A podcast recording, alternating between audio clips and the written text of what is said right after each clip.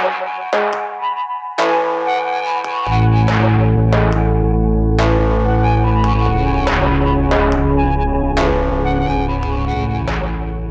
Всем привет! Вы слушаете самый полезный русскоязычный подкаст о фитнесе, правильном питании и здоровом образе жизни. Меня зовут Андрей Барышников, и, как всегда, компанию введения этого подкаста мне составляет Роман Юрьев. Привет, Ром. Привет, Андрей, и всем привет, кто нас слушает. Сегодня мы ответим на вопросы наших слушателей. У нас есть почта bbsobachka berdicast.com, куда вы можете задавать свои вопросы. Может быть, еще в этом, в третьем сезоне мы еще раз успеем ответить на ваши вопросы. Сейчас некое количество ваших вопросов накопилось, и мы решили, что посвятим им отдельный выпуск, а потом пойдем по другим темам, потому что мы вот подумали, что, может быть, стоит сделать отдельный выпуск о кроссфите, подумали, что, может быть, стоит сделать отдельный выпуск по тренировкам диабетиков и преддиабетиков. Ну, в общем, об этом позже, а пока вопросы слушателей. Переходим к вопросам. И э, вопрос номер один от Олега М. Зачитаем его. Добрый день, Берди Билдинг. У меня к вам два вопроса. Вопрос номер один. Занимаясь баскетболом, хочу развить прыжок. Какие мышцы прокачивать, какие упражнения подойдут для этого? И вопрос номер два. Занимаясь в зале, надорвал сустав, играя в баскетбол, хотелось бы увеличить силу в руках. Как это сделать при наличии такой травмы? Операцию с дальнейшим восстановлением полгода не очень хочется делать. А, начнем с первого вопроса, в частности, а, развитие прыжка. Стоит отметить, что в одном из предыдущих выпусков подкаста э, я лично помню, я упоминал о подобные вещи касательно прыжка. Но как бы выпуск не помню. А, самое интересное, что для того, чтобы развить прыжок, не надо качать икры, как обычно думают. То есть тренировать икры, чтобы прыгать выше.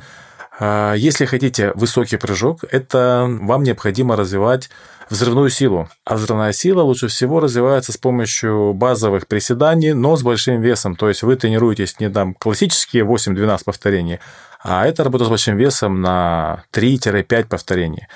Опять же, циклами, то есть э, банальное приседание плюс, может быть, там разгибание ног. Но Тут мы переходим ко второму вопросу насчет э, травмы. Э, вы упомянули насчет того, что надорвали сустав. Что это означает? То есть не совсем понятно. Если речь о коленном суставе и непосредственно о...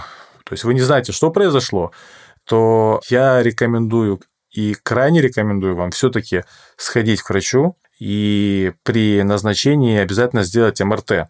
Почему? Есть опыт, но в частности опыт с моим старшим сыном, когда он э, травмировал колено, причем бежал, споткнулся, упал, колено щелкнуло, потом обратно встало, потом начало выпрыгивать, вставать обратно. В общем, через полгода оно защелкнуло и обратно не вернулось. Когда мы обратились к врачу, он сказал на рентгене, что все хорошо, типа все будет нормально. А в итоге оказалось, когда мы сделали МРТ, а МРТ позволяет посмотреть, э, что у вас происходит с мягкими тканями, а рентген и компьютерная томография это только показывает, что происходит с твердыми тканями. А, оно показало, что есть проблема с мениском, а проблема достаточно серьезная. То есть э, это уже необходимо делать операцию. Ее можно было бы не делать, и в итоге там э, кое-как нога бы разработала, что-то было нормально, но при этом постоянно бы, как сказал врач, э, у нас бы травмировался хрящ этого сустава, он бы истирался. Продолжал бы травмироваться мениск, что в итоге привело бы к его полному разрыву, отрыву, надрыву и так далее.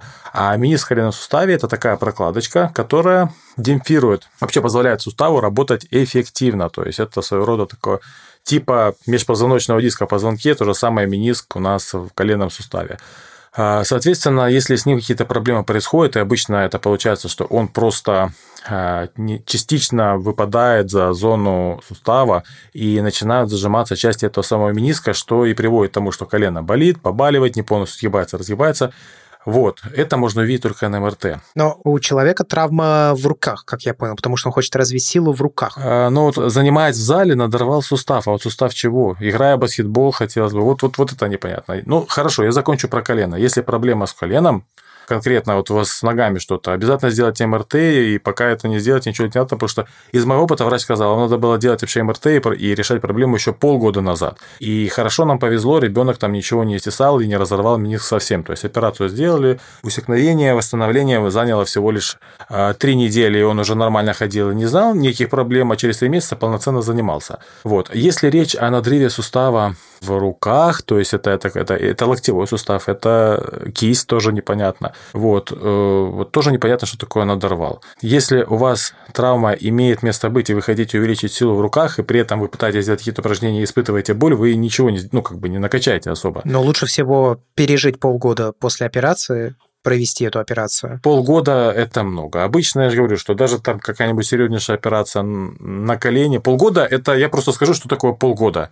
Э, допустим, на примере колена, опять же, есть э, опыт э, моего хорошего товарища. Вот, у него полностью были разорваны крестовые связки, о чем он не знал, то есть занимался, занимался до этого. У него был стесало прилично хрящ, вот, так вот ему вырезали из задней поверхности бедра не хрящевую, ткань для формирования новой связки в колене. То есть ему из задней поверхности бедра вырезали часть э, связочной ткани, сформировали новую крестовую связку, зафиксировали ему ее. Вот это полгода. Все остальные операции это ну, максимум 3 месяца, при том, что мобильным вы уже будете через 3-4 недели максимум. Поэтому да, самый главный совет, если какая-то проблема имеет место быть, разберитесь с ней. Если нужна будет операция, сделайте ее. Но опять же, э, касательно операции и нашей медицины, в которой которой между человеком и врачом никакой прослойки в виде, например, государства либо страховой компании нет, и частенько отправляют на операцию туда, когда это не нужно. Поэтому я обычно рекомендую то есть у одного доктора посмотреться, у второго, у третьего и дальше принять решение. Соответственно, никаких рекомендаций, как тренировать руку при надрыве сустава я вам дать не могу, потому что не знаю, какой сустав. И честно, если вы будете пытаться что-то развивать при наличии травмы, вы просто усугубите свое положение. Вот. Ну вот я хотел добавить, что для того, чтобы тренировать прыжок, нужно тренировать прыжок, потому что силовые показатели при приседе, разгибании ног – это безусловно, нужно для высокого прыжка, но чтобы высоко прыгать, нужно, блин... Прыгать. Начинать прыгать, да, потому что если не тренировать конкретно высоту прыжка, как тренируют высоту прыжка, например, можно... Я уверен, и у баскетболистов есть, во-первых, свои приемы, о которых мы с Ромой не знаем. Я два года занимался баскетболом, мы тупо качали ноги. А, ну вот э, просто у тяжелоатлетов, допустим, для как раз повышения взрывной силы же есть упражнения на повышение высоты прыжка. Они прыгают на специальные сначала помосты, потом коробы, потом добавляют туда блины на эти коробы, и в результате прыгают да. реально очень высоко. Очень высоко, и то же самое у кроссфитеров есть, собственно, не только у тяжелоатлетов. Поэтому, если покопаете в эти стороны, то найдете наверняка, как тренировать высоту прыжка. А по поводу травмы, я просто хотел сказать, что даже если придется ждать полгода, лучше подождать полгода и потом продолжить тренировки и двигаться в том спортивном направлении, которое вы для себя выбрали, нежели выпасть из этого спорта навсегда, потому что травма. Поддерживаю на 100%. Пойдем дальше. Ромич Джордан написал нам вопрос. Добрый день. Появился еще вопрос. Можно ли первым делом употреблять с утра протеиновый коктейль. Много читал об этом и дошел до того, что если порошок plant-based, так называемый, то можно но есть сомнения. Plant-based – это на растительной основе. Да. А, интересует ваше мнение по этому поводу. Например, 5 часов утра подъем, 5.30 шейк, 6 часов утра тренировка, 8 часов полноценный завтрак. Поскольку единственное время, когда удобно заниматься мне, это рано утром, а завтрак не выходит перед тренировкой съесть, то так как надо ждать час-полтора после. Спасибо большое. Ну, на самом деле ответ очень простой. Я лично не встречал никогда нигде какие-то противопоказания к приему протеинового коктейля с утра. Протеиновый коктейль – это просто-напросто быстро усваиваемый белок. Это сывороточный белок, в частности, который у вас даже с молоком усвоится буквально за полчаса, и вы спокойно через полчаса после шейка можете тренироваться, как вы написали, в 6 часов утра. Заменять на соевый протеин, либо гороховый, либо какой-то любой другой plant-based смысла никакого нету, потому что аминокислотный состав хуже. Даст ли протеин вам энергию, и, в принципе, можно ли заниматься там, не покушав углеводов, как там говорят и так далее? Да, можно. У вас своих собственных запасов более чем достаточно, а протеиновый коктейль, принятый за полчаса до тренировки, обеспечит максимальный уровень аминокислот в вашей крови, необходимый для того, чтобы организм эффективно функционировал, для того, чтобы не было каких-то там лютого катаболизма мышц и так далее. Хотя, опять же, не забывайте, что любая тренировка – это только лишь катаболизм.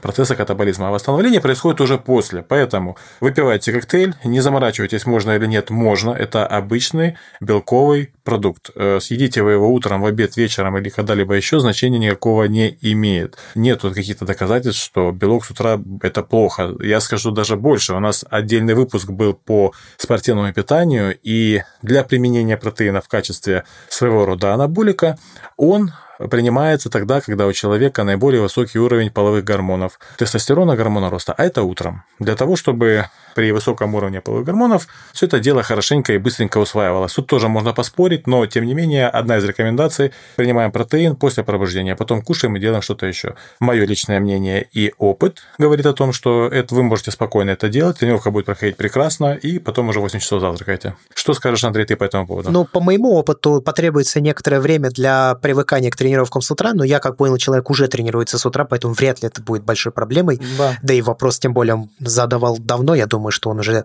предпринял какие-то самостоятельные к этому попытки и действия, какие-то решения принял. Вообще, вот если послушать все наши подкасты, то можно сделать очень серьезный вывод и правильный, в общем, вывод, что питание – это прям голова всему. И тем не менее, я считаю, что не менее важно просто желание тренироваться. То есть, если нет денег на спортивное питание, если нет денег на нормальную еду, или там нет возможности питаться правильно за энное количество времени до тренировки, или нет возможности выдерживать правильный рацион питания по той или иной причине, неважно. Если есть желание тренироваться, и вы будете тренироваться, у вас все равно будет результат. Однозначно. Главное, чтобы вот желание было. Главное, чтобы было желание, а там можешь ты поесть с утра, не можешь ты поесть с утра. Это важно, это реально важно, но гораздо важнее то, что есть желание тренироваться, и вы берете, идете, тренируетесь. Это самое вот эффективное и то, что влияет на вас и внешний вид. Хотя, конечно, еда, как мы говорили, это прям вот большая часть успеха. То есть без еды он будет значительно медленнее прогресс, значительно менее эффективный будет прогресс, но тем не менее он все равно будет, если вы будете тренироваться. Да, но протеин с утра это хорошо. Да, это очень хорошо. Иван Замковой написал вопрос. Здравствуйте, Андрей Роман. У меня к вам такой вопрос. В одном из выпусков вы говорили, что организм воспринимает чай, кофе и прочие напитки как еду. А что с минеральной водой? Чему отдавать предпочтение? Просто воде или воде с каким-то особым минеральным составом? Благодарю за ответ. Я готов ответить э, сразу и достаточно просто на этот вопрос. Э, минеральная вода воспринимается как вода организмом, точно так же, как вода, например, с лимоном, с лаймом, с мятой, просто ну, с таким небольшим вкусом тоже прекрасно идет как вода. Что касается состава, вопрос достаточно интересный, и это как раз тот случай, когда можно обратить внимание на реакцию вашего организма. То есть, если вы пьете минеральную воду, и она вам вкусная, вам нравится, пожалуйста, это ваш состав. Если вы пьете, она люто противная, то как бы не надо себя насиловать. Поэтому я конкретно к составу никогда не привязывался. То есть, а обращать внимание люди на состав тогда, когда они лечатся минеральной водой. Но магазинной минеральной водой вы не вылечитесь. Потому что магазинная минеральная вода – это вода неактивная, это она пропущена через кучу фильтров и так далее. Какое-то со количеством минералов там есть, но оно такое, чтобы вы даже если выпьете 5 литров этой воды, с вами ничего не случилось. Когда речь идет об активной минеральной воде, то есть прямо из источника, там, где люди действительно лечатся минеральной водой, и там им подбирают определенный состав по микроэлементам, ну, той водой даже отравиться можно. То есть были интересные случаи, мне рассказывал один из знакомых, как-то, по-моему, в Трускавце они там добрались до этих источников, насербались воды из всех подряд, а им еще медсестры говорят, типа, мужчины, что вы делаете? Как бы не стоит этого делать. Да что такое? Это просто вода. Вот. Э, там, может, литр выпил там из разных источников по 100, по 200 миллилитров. А потом, говорит, всю ночь так несло, что не знал, какой, какой частью тела к унитазу подойти головой там или, или задом.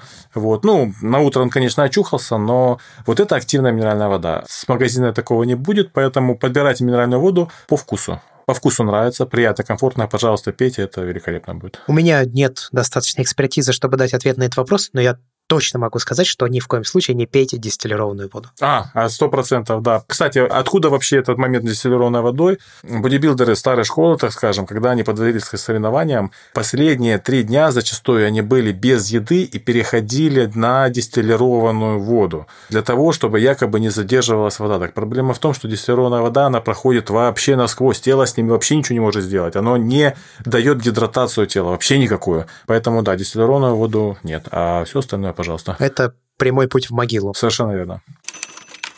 Павел Пустовалов написал вопрос. Добрый день, уважаемая редакция Бредибилдинга. Спасибо вам огромное за подкаст. Вы всегда рассказываете очень важную и полезную информацию, делая это интересным и доступным языком.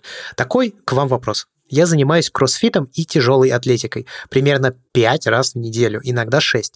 Также иногда еще добавляю одну беговую тренировку. В плане восстановления в целом все окей. Полноценный сон, много воды и полноценная питания творят чудеса. Сейчас еще собираюсь добавить к своему рациону комплекс спортивных витаминов и омеги-3. Хотел бы спросить совета, что еще стоит добавить для достижения лучших результатов в таких видах спорта? И также вопрос по поводу так называемого аптечного допинга. Довольно часто в интернете натыкаюсь на статьи, которые рекомендуют в обязательном порядке спортсменам добавлять аптечные препараты типа аспаркама, рибоксина, аратата калия и так далее. Для кроссфит тренировок также часто советуют антигипоксанты типа метапрота, адаптогенные и наотропные препараты. Можете чуть подробнее рассказать об их надобности или вредности? Думаю, многим было бы полезно и интересно узнать. Заранее огромное вам спасибо. С уважением, ваш слушатель Владислав. Ну, вообще, на эти вопросы мы, в принципе, так-то отвечали на протяжении большого количества разных эпизодов нашего подкаста. И про аптечные медикаменты, и про спортивное питание, которое можно добавлять в рацион. Но конкретно для кроссфита и конкретно для тяжелой атлетики, я не знаю, креатин, наверное. А, смотрите, первое, 5-6 тренировок в неделю. Это прекрасно, если вы восстанавливаетесь. Из силовухи добавлять, в принципе, ничего не надо. Единственное, может быть, если будет желание, это для развития силовой выносливости, хоть и говорят, что кроссфит развивает и так далее, нет. А, развитие силовой выносливости, а именно адаптация организма под а, работу в режиме, когда типа как в кроссфите нагрузка идет э, этапами, то есть циклами, вы выполняете там по станциям работаете, вам необходимо, чтобы э, вырабатывалось большое количество митохондрий и красных кровяных телезок. Вот это достигается с помощью кардио, когда вы не задыхаетесь. То есть, когда вы работаете в таком режиме, что вы э, бежите, спокойно дышите, или идете, или работаете в арбитреке, неважно, значения не имеет. И при этом, если вы начинаете говорить, вы начинаете задыхаться. Если вы не говорите, вы хорошо себя чувствуете. Вот такое кардио пару раз в неделю, опять же, при условии, что будете восстанавливаться. Вот вы написали, что у вас добавляете одну беговую тренировку. Можно еще одну максимум. Э, вот конкретно вот это будет для как раз увеличения количества митохондрий и увеличения количества красных телец. Это единственное. Но опять же, у вас 5-6 тренировок в неделю, это прям очень круто. И то, что вы еще восстанавливаетесь, я так понимаю, это, видимо, сила молодости. Также хочу обратить внимание, если у вас будет наступать такой момент, когда вы тянете себя на тренировку за шкирки, то есть идти туда не хочется. Если вы начинаете срываться на других людях или чувствуете себя слишком агрессивно, это первый звоночек будет того, что у вас уже перегружена даже, может быть, не мышцы, а центральная нервная система, и нужно сделать небольшой отдых, разгрузку. То есть, либо снизить нагрузку на тренировках, либо там недельку отдохнуть, ничего не делать. Это что касается физухи. Так у вас ее более чем достаточно. А что касается аптеки или что добавить там из аптечных препаратов. Непосредственно для вашего спорта, в частности кроссфит, я бы рекомендовал а, мильдони, то есть милдронат, 1000 миллиграмм перед тренировкой непосредственно принимаете один раз в день. Если у вас день, ну хотя у вас тренировка каждый день, поэтому принимайте постоянно. Вне тренировочный день это вы делаете утром. Тренировочный день те же самые 1000 миллиграмм перед тренировкой в течение до двух месяцев, там 6-8 недель. Это как раз э, из серии антигипоксантов и один из самых лучших не только антигипоксантов, но еще и так называемых адаптогенов. Это можно попробовать. Насчет наотропных препаратов. Видимо, речь о чем-то вроде фенибута или габы, либо тот же самый глицин и так далее. Но вот в наотропах смысла большого нету. Наотропы начинают использовать, когда ребята готовятся к серьезным соревнованиям, банально, чтобы выдерживать чудовищные нагрузки. Если готовите соревнования, можете что-то из наотропов добавить. Опять же, тот же фенибут, например. Но в количество фенибута... Почему именно фенибут, я вот не знаю, в России он продается или нет, в Украине он есть. Это та же самая габа. Действительно, это хороший наотроп, но гематоэнцефалический барьер не пропускает габу в чистом виде, то есть нужно очень большое количество принимать. Фенибут, да, там к нему присоединен фенильный радикал, он позволяет этот барьер преодолеть. Опять же, есть разные моменты касательно работает он или не работает, где-то он работает, где-то он не работает в плане исследований, но такую штуку рекомендовать могу, опять же, временно. То есть, в первую очередь, это милдронат, если, опять же, чувствуете, что прям не успеваете восстановиться. А что касается классических адаптогенов, типа элеотерокока, женьшеня и так далее, пожалуйста, циклами это можно делать. То есть месяц принимаете адаптоген, пару-тройку недель не принимайте, месяц принимайте, пару-тройку недель не принимайте. Когда это надо, в принципе, вот по-любому, если вы чувствуете, что начинает у вас боить иммунная система, то есть сопли, кашель, какая-то простуда проходит не за три дня, а там за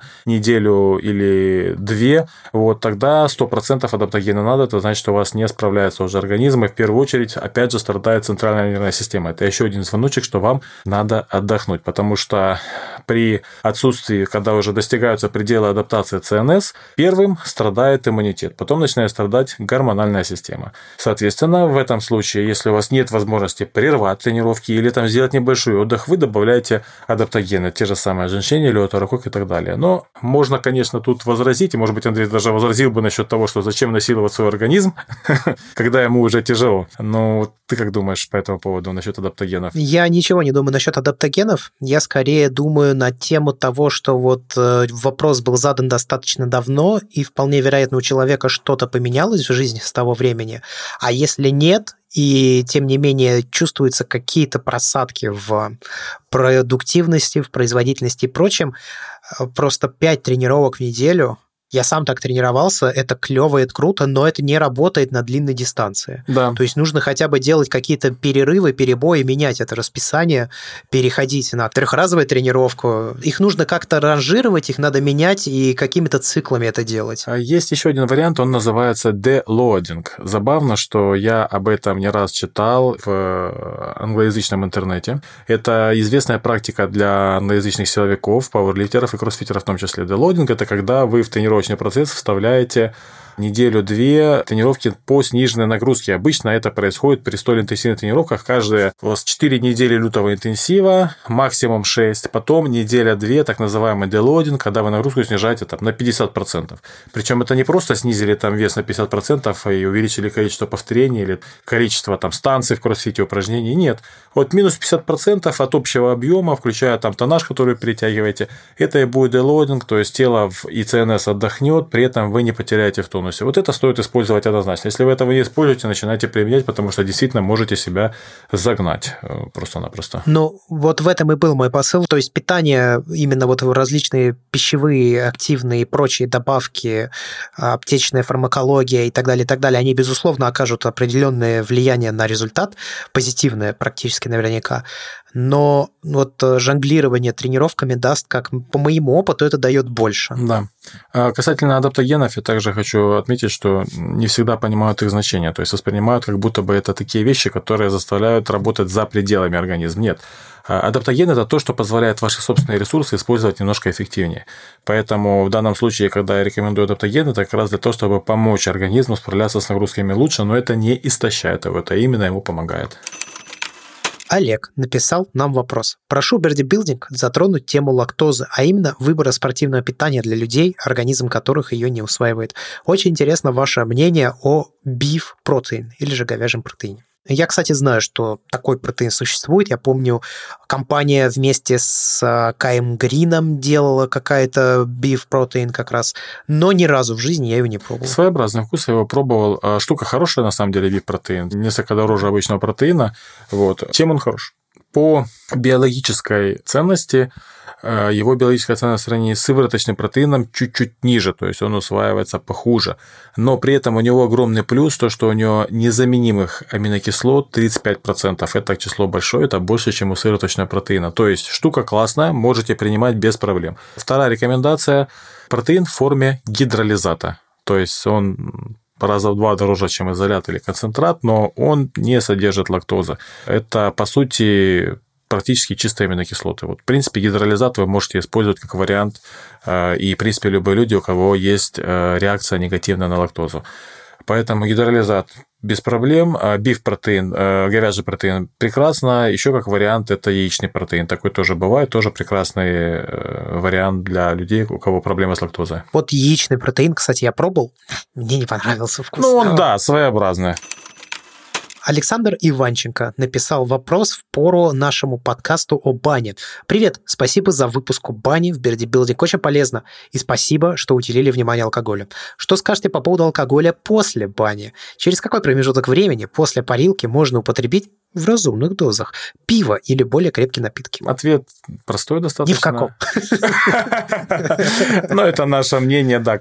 Алкоголь штука все-таки токсичная в любом случае, сколько бы ни было. Но если напрямую отвечать на ваш вопрос, опять все мы люди, и как говорится, удовольствие каждый получает по-своему. Если вы уже закончили заходить в парилку, грубо говоря, баня уже закончена, вы возвращаться в парилку не будете, можете принимать хоть сразу. То есть тут уже никаких проблем нету. Проблема алкоголя в бане в том, что у вас сердце и так работает на очень повышенных тонах, сердцебиение увеличивается и нагрузка на сердечно-сосудистую в целом. Если добавляем еще сюда алкоголь, расширение сосудов и так далее, там двойной удар получается по сердечно-сосудистой системе. Если ваша баня закончилась, ну, 15, 20, 30 минут, и, пожалуйста, можете что-то принимать из алкогольных напитков. Вот. Но ни в коем случае не так, что типа мы вышли из парилки, мы выпили что-то алкогольное там через 15 минут, а потом взяли и зашли снова. Нет, так нельзя. Если баня уже закончена, то 20-30 минут и, в принципе, можно. Еще один вопрос слэш-комментарий написал снова Евгений Ильенко. Привет, Андрей. Привет, Роман. С удовольствием слушаю ваш подкаст. Пользуюсь вашей программой тренировки для эктоморфов. Так как сам вес набираю очень сложно, перепробовал множество программ, но ваша мне подошла с небольшими изменениями, и за почти год я добавил желаемые 3-4 килограмма. Рост у меня 177 сантиметров, вес уже 73 килограмма. Также придерживаюсь рекомендаций и по питанию. С помощью часов э, я мониторю пульс и в конце тренировки определяю, халтурил ли я или нет. На какие показатели вы еще обращаете внимание и как вам помогают Apple Watch. Самый хороший показатель – это действительно мониторинг пульса в конце тренировки, то есть если там пульс был в районе 90-95 или там до 100 ударов, естественно, получается, что тренировка была достаточно такая не интенсивная, хотя, опять же, если это силовая, которая длилась 2 часа, то пульс там высоким не будет. Если это тренировка, скажем так, э, со средним количеством повторений 8-12, то 115-120 пульс – это прекрасно. Если еще выше, это прям очень хорошо.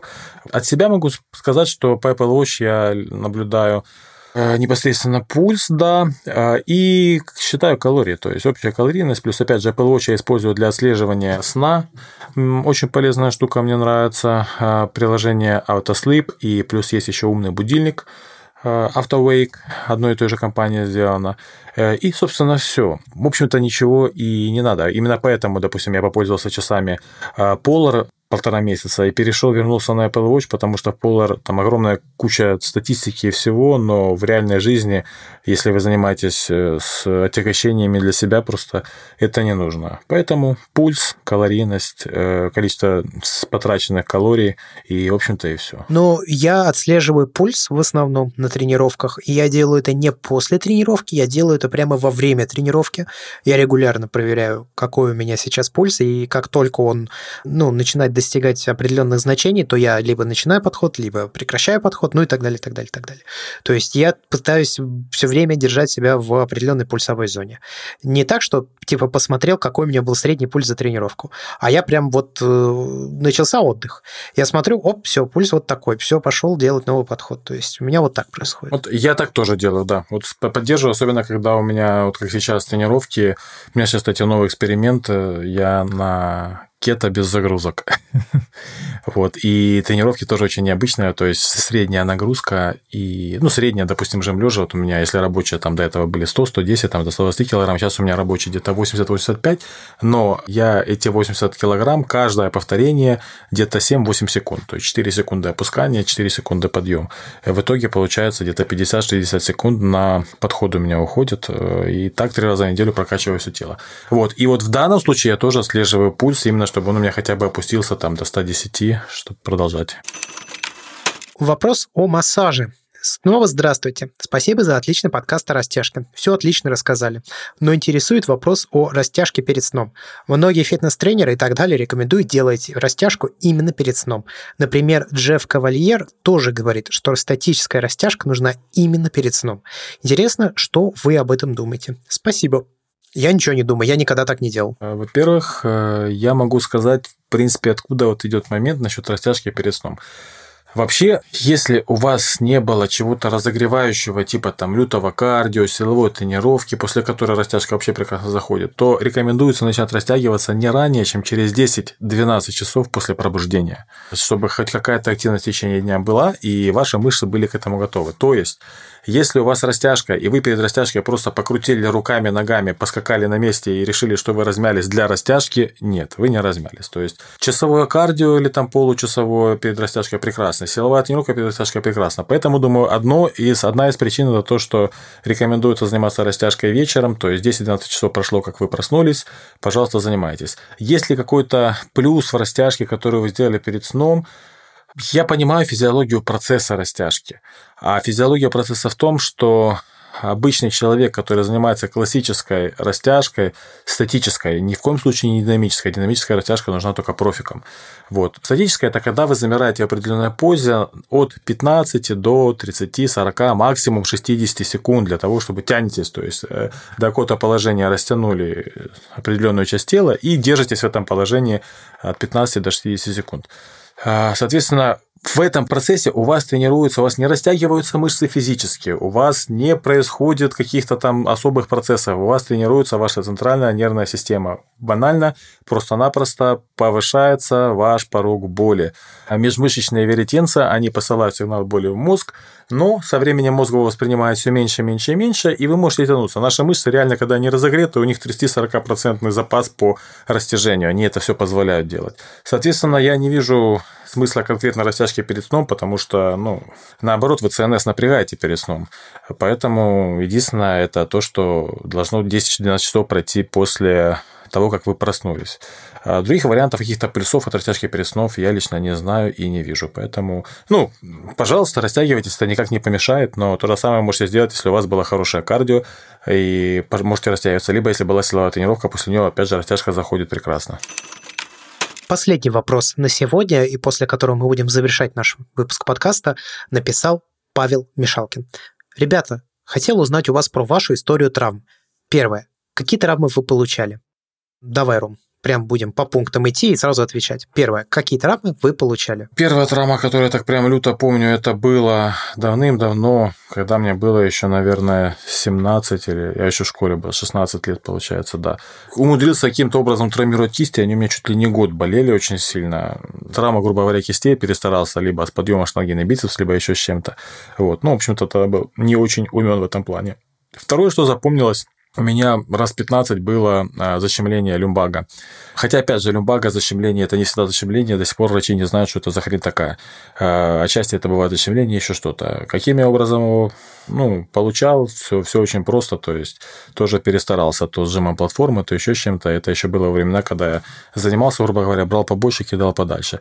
И такая достаточно серьезная травма у меня была, это при э, жиме, когда я записывал как раз видеоролик, э, как определить состав по мышечным волокнам. И там нужно было выйти на, на повторный максимум в жиме, и там я умудрился себе слегка надорвать плечо. Именно как раз плечо пострадало. Я восстанавливался где-то полтора месяца или чуть больше. Вот. И вот сейчас не знаю, у меня как-то правое колено шалит. Я даже помню тот момент, когда оно у меня начало шалить. То есть это были приседания фронтальные. Приседал я очень низко, глубоко я имею в виду. И не то, чтобы что-то хрустнуло или щелкнуло, но вот с коленом надо будет разбираться. Это тут последняя травма, которая была.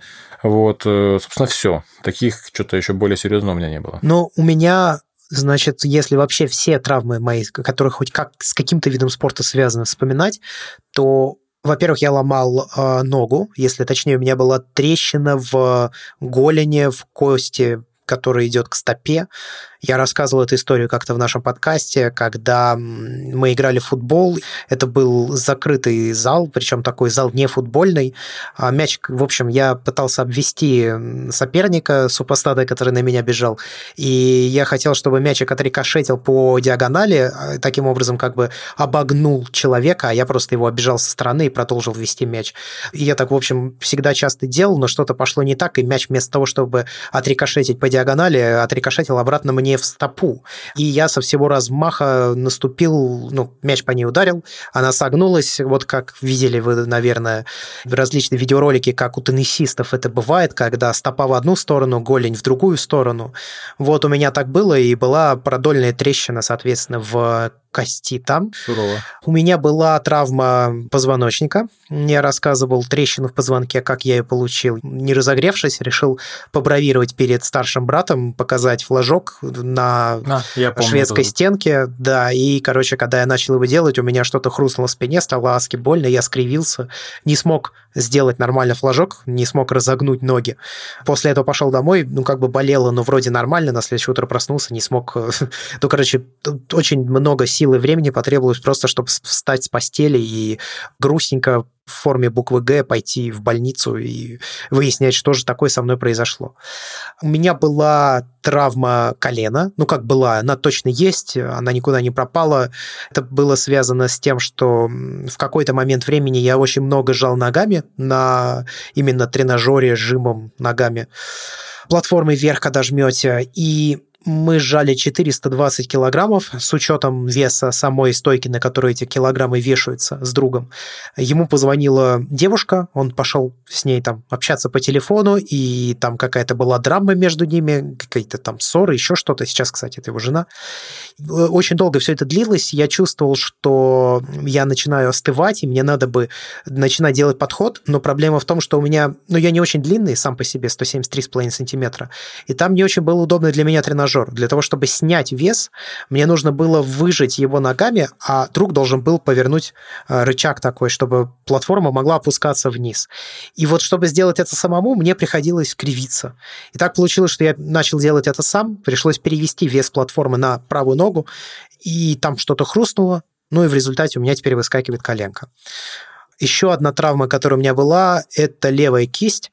У меня был период в спортивном зале, кстати, это тот же период, когда я жал 420 ногами, то есть, грубо говоря, э, этот месяц мне дорогого стоил. Короче, я очень сильно упоролся, так скажем, и я решил, что за месяц должен набрать максимальное количество килограммов.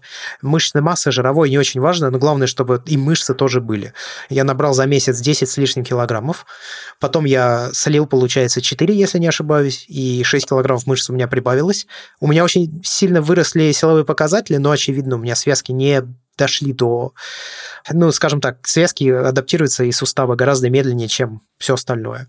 И когда я поднимал большой вес на бицепс, это было не со свободным весом, это было на скамье Скотта, там зафиксированное положение локтей, в результате чего пришлось э, в неестественном положении изгибать э, кисти, вес большой, ну и левая кисть у меня очень сильно болела на протяжении почти, вот как ты говорил, да, тоже где-то год она болела основательно. Я не мог делать подъем на бицепс вот в такой форме больше никогда. Ну и, наверное, что из таких моих травм все, а так в целом у нас был эпизод подкаста в первом сезоне номер 17, называется «Профилактика травм». И там мы об этих травмах тоже, в принципе, рассказывали, можно послушать подробнее и как раз послушать, как предотвратить или же как-то компенсировать уже случившиеся травмы. Что ж, с этим будем заканчивать наш выпуск подкаста. Большое спасибо всех тех, кто поддерживает нас на сайте patreon.com.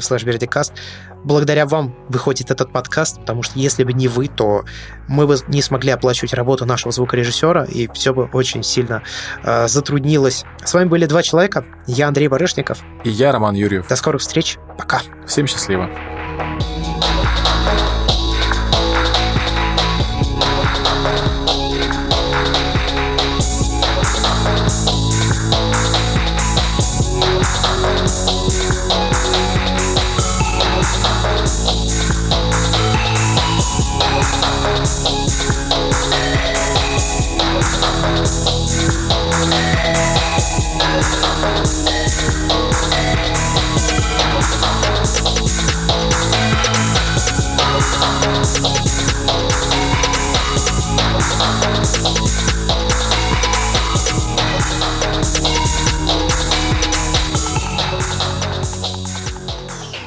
Все, у меня процесс пошел. Огонь. Раз, два, три, четыре, пять. Да, нормально по громкости. Кстати, большая к тебе просьба. Когда говоришь, пожалуйста, не елозы на стуле. Иван, наш звукорежиссер, жаловался в предыдущем подкасте, когда Предыдущий монтировал. подкаст я, я не на стуле был, а на кресле, это была моя ошибка. Сейчас я кресло убрал, я чисто на стуле, который не елозит. Да. Ну, хорошо. А, собственно, ответим с тобой на вопросы. Да, а, да. Я посмотрел, там Дмитрий Хлань написал вопрос в самом верху, если идти, потом а, Ратибор Калинин, потом снова Дмитрий Хлань. Я предлагаю на вот эти вопросы и следующие еще Бушунов Алексей, вот на вот это все не трогать угу, и начать угу. с вопроса, который написал Олег. Угу. Там, спорт, привет, меня зовут Олег. И дальше можно потихонечку двигаться. Давай решим вообще, на какие мы ответим. А, да, можно.